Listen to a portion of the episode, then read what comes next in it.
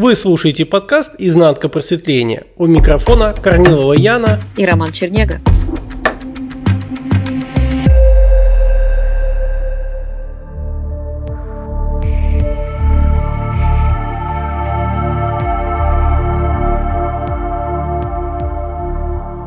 Яна в ментале очень сильно муссируется про веру, про веру в Бога, про веру в какое-то чудо. Вообще вот это вот вера, вера в веру. И она как бы незыблемая. Ментал ее очень пропагандирует, и нельзя ее никаким образом оспорить, только на собственном опыте.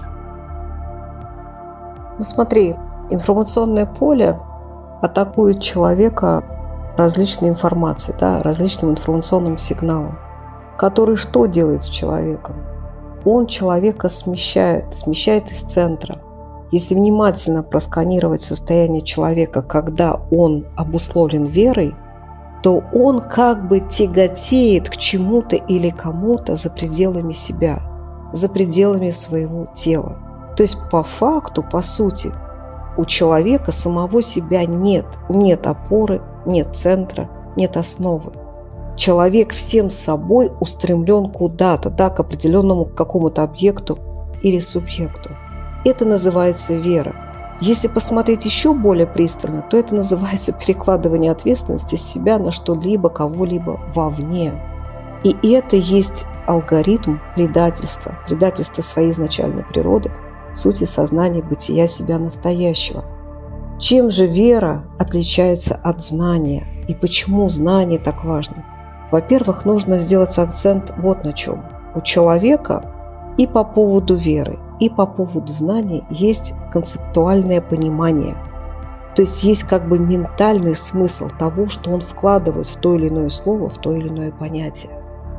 Сущностный же смысл совершенно другой, но он недостижим для человека, обусловленного менталом обусловлено своим мышлением и мыслительными процессами. То есть человек сначала должен обнаружить вот эту свою зависимость, поглощенность менталом.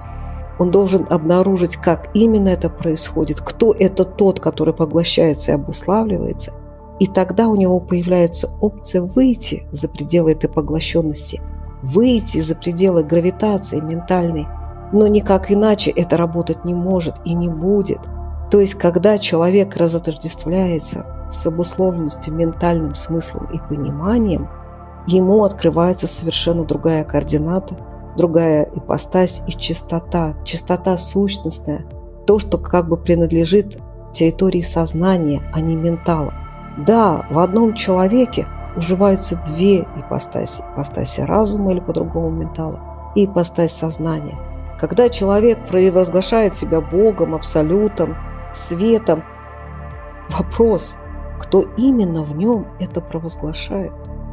Если это говорит все тот же спящий человек, а что такое спящий? Тот, кто обусловлен персонажем, персонажными программами, то это называется мертвому припарке. Что бы он ни говорил, он остается внутри спящести, внутри информационного сна, внутри зависимости и от информации, и от ментала в целом. Итак, человек сам себе не принадлежит, он принадлежит образу о себе. И поэтому по факту человек отсутствует, то есть присутствует только спящесть. Так вот, когда человек начинает осознавать, ощущать, самое главное, а не просто думать и предполагать, ощущать все состояния, как ощущается обусловленность и как ощущается разотождествление, он может выйти за пределы этой обусловленности – и тогда ему откроется сущностная территория, то есть то место, та координата, которая отвечает за знание, за истину. И, как я часто говорю с подкаста в подкаст, истина ближе, чем дыхание. Человек слушает это на автомате и проскакивает. Где он ощущает дыхание? Как он это чувствует? Он может взять руку и положить на это место, чтобы действительно вступить в контакт с этой координатой.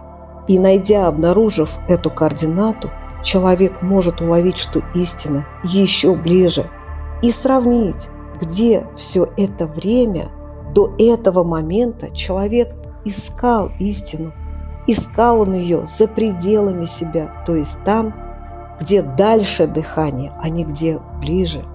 Знание и вера прямо противоположны. И как это ни странно, вера есть предательство по отношению к знанию, потому что пока человек верит, он пассивен, он надеется на чудо, он веряет себя какому-то образу и какой-то надежде в связи с этим образом, он веряет себя ментальной зависимости. И, соответственно, знание здесь проявиться не может.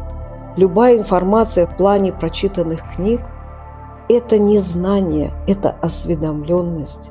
Знание – это когда ты точно ощущаешь это собой. Ты чувствуешь ответ, ты чувствуешь отклик, ты чувствуешь внутреннее водительство, когда суть сознания ведет тебя. И это, естественно, не голоса в голове, как ошибочно может кто-то подумать, ибо голоса в голове – это психическое отклонение, и это уже надо лечить.